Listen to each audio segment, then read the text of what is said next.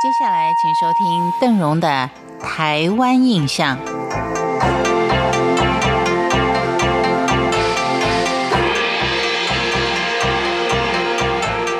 台湾东部优美的海景是值得让您在暑假期间来一次合家旅游的，所以在节目当中为您介绍的就是台东的自然美景。但是，当您在欣赏美丽的海岸风光当中，如果能够用心的去观察一下台东璀璨的文化内涵，您更会惊讶于它的内在美。近百年，台东因为随着历史演变跟多族群的融合，形成的文化犹如万花筒一般，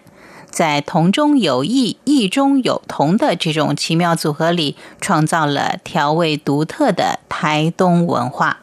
我们从早期的台东开始看起，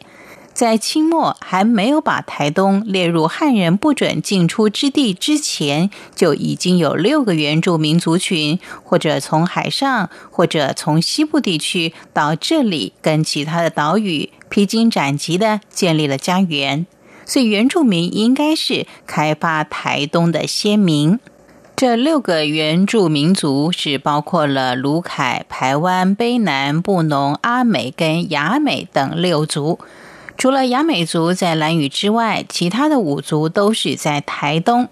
像是卢凯族分布的是在台东卑南乡大南村，卑南族则是以台东平原为主要的居住地。排湾族是集中在金峰、逢仁、太马里、大武等乡。而布农族的分布地为海端、延平跟金峰等乡，在所有的高山族中，布农族居住的地方可以说是高度最高，垂直分布是在五百到两千公尺之间，是一个典型的高山住民。阿美族在六族当中人口占最多，多分散在沿海一带，像是成功、东河、关山、池上、鹿野、台东等等这些我们相当熟悉的地点。各个族群迁徙的路径不同，因此也是各据一方，发展出自己专属的文化。像是布农族，它有规模庞大的亲族组织，多为三代以上的大家族，几十个亲属同居共吹，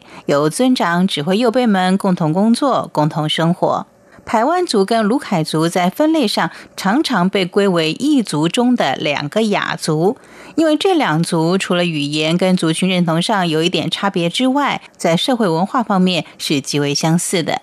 这两族最主要的文化特征是阶级化的社会，贵族跟平民的区分相当严格，讲求门当户对。贵族享有服饰跟居室上的特权，甚至连平民如果要佩戴象征贵族身份的百合花的时候，还得向贵族购买才可以的。六族当中，阿美族的肤色是最细白，加上有些人长得高头马大，所以有人怀疑阿美族人早期可能与荷兰或西班牙人有通婚。最近在新闻媒体上面看到有介绍布农族的达尔祭。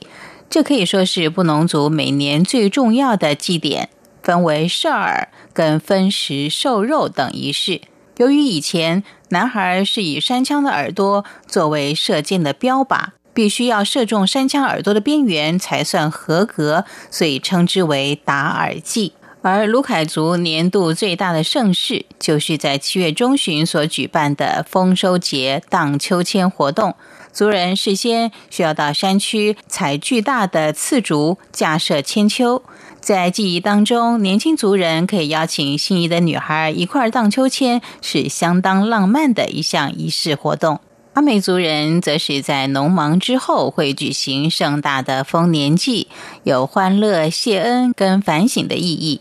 在丰年祭当中，最热闹的就是歌舞的场面。族人通宵达旦的饮酒狂欢，呈现的是欢乐生平的景象。但千万不要认为原住民族只会唱歌饮酒，这些仪式对他们来说都是具有重大的感谢祖灵的意义在内。所以，对于原住民族的庆典仪式，应该保持的是一个尊敬跟学习的态度。感谢您今天的收听，我是邓荣，台湾印象，我们下回见。